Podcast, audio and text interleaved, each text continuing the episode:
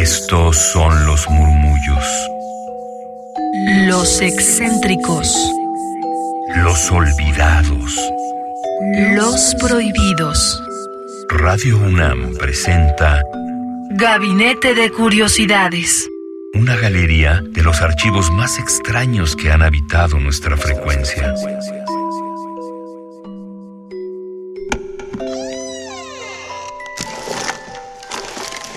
Etnografía Sonora.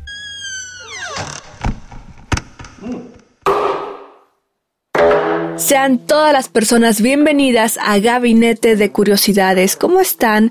Yo soy Frida Rebontulet y les invito a que se queden aquí en Gabinete de Curiosidades los próximos 15 minutos. Y si no les es posible, pues que nos escuchen en el podcast en radiopodcast.unam.mx o que nos sigan la pista en Twitter, @gabinetec_.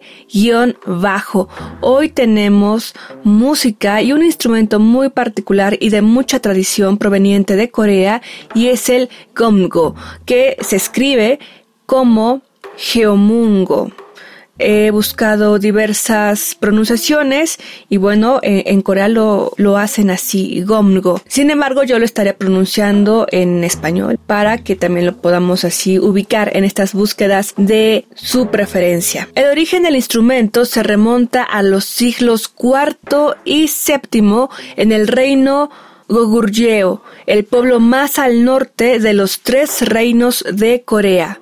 De acuerdo al Samguk Sagi, que son las crónicas de los tres reinos, que fue escrito pues allá en el 1145, el Geomungo fue inventado por el primer ministro Wan Sanak o Wan Sanak a partir del guqin, un instrumento antiguo chino que también fue llamado el Shiryongyeom, que significa cítara siete cuerdas. Y bueno, ya aquí nos está dando una información de este instrumento. Este instrumento está pintado en importantes tumbas de personajes célebres, ilustres, históricos en Corea. El Geomungo mide aproximadamente 162 centímetros de largo y 23 de ancho. Tiene unos puentes desplazables llamados anhok y 16 trastes convexos. Yo les invito a que nos sigan en Twitter, @GabineteC, para ver la imagen de este instrumento y así también podamos acercarnos en lo que aquí les estamos platicando. Y tiene un cuerpo hueco en donde la placa frontal del instrumento está construida con madera de paulownia y la placa trasera es de madera dura de castaño. Generalmente tiene 6 cuerdas y están fabricadas con seda trenzada que pasan a través de su placa posterior. Ya lo estaremos escuchando de fondo y posteriormente disfrutando en su totalidad. Este instrumento es de la familia de las cítaras, como lo mencionábamos en su descripción inicial histórica, y tiene estos trastes que se tocan con una vara de bambú, el zuldae. El sonido del Geomungo es más bajo, denso y crea fácilmente un contraste dramático entre el tono del color pesado y limpio y el timbre delgado y suave. Ya lo están escuchando ahorita de fondo, transmitiendo el dinamismo característico del sanjo. Las llamadas melodías sueltas o dispersas, podremos traducirlo, sanjo, es música instrumental solista, folclórica y no tiene pues un nombre como tal, ¿no? Como, o sea, que lo puedan nombrar de forma programática o incluso absoluta, no, se le define como esto, como melodías sueltas, dispersas. Y sanjo hoy es uno de los géneros solistas más representativos, que comprende un conjunto de piezas relacionadas para instrumento melódico solista y hangu, que es un tambor, también lo estaremos escuchando en esta versión que tenemos, en el cual se acompaña, ¿no? Se reconocen varias escuelas Ryu y cada una está basada en el estilo de interpretación de un maestro músico. Vemos que aquí son pues distintas tradiciones de tocarlo, ¿no? Estas escuelas llamadas Ryu. En Corea, el Geomungo ha sido aclamado como el rey de todos los instrumentos y se le tiene en un valor muy apreciado de que solamente los eruditos pueden lograr la interpretación maravilla de este instrumento musical, ¿no? El Geomungo sanjo deja al escucha disfrutar de las características del instrumento en su espesor y sonido delicado. Van a escuchar estos contrapuntos y es interpretado en esta ocasión por Lee Lee Xianghua. Ella es miembro del grupo musical folclórico NCG. Es un estilo Hanggabdeuk del Geomungo Sanjo. Y Lee nos invita a escucharlo a través de estas palabras. Espero que la melodía profunda y fuerte tocada por el Geomungo les traiga algún consuelo a la vida agitada del día a día. Así que yo deseo que escuchemos ahora esta pieza que está en la interpretación de esta mujer Lee y muy joven Lee Xianghua en el estilo Hanggabdeuk para el Geomungo Sanjo o bien para el Gomgo Sanjo. En el instrumento Hangu, que es el que les comento que es la percusión que se hace acompañar a este instrumento, está el músico Kang Yun-soo, que lo van a escuchar ahí también haciendo pues este golpe de voz, ¿no? Él mismo. Y también es miembro del grupo musical folclórico NGC y esta representación fue realizada en abril del 2020 durante el periodo de confinamiento global que vivimos y que no se ha acabado la pandemia aún, pero bueno, en estos años muy particulares e intensos y fue transmitido vía remota con la campaña Lucha contra el COVID, conciertos en línea por la Daily Gugak del National Gugak Center desde el venue, que pues es un teatro llamado Ponghyu Sarambang en el Centro Nacional Wac, allá en Seúl. Así que escuchemos esta pieza, yo me despido, soy Frida Rebontulet y ya regresamos nada más para dar el cierre de lo que hoy escuchamos. Así que disfruten esta melodía suelta, dispersa, digamos, en la interpretación de Lee Xianghua.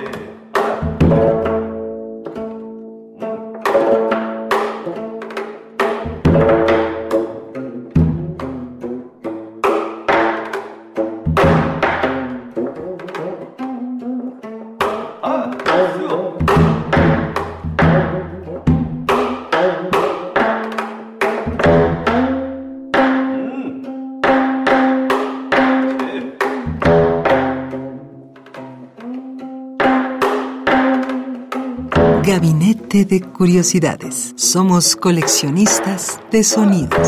Y sigue esta colección sonora en Twitter. Gabinete C_. Radio UNAM. Experiencia sonora.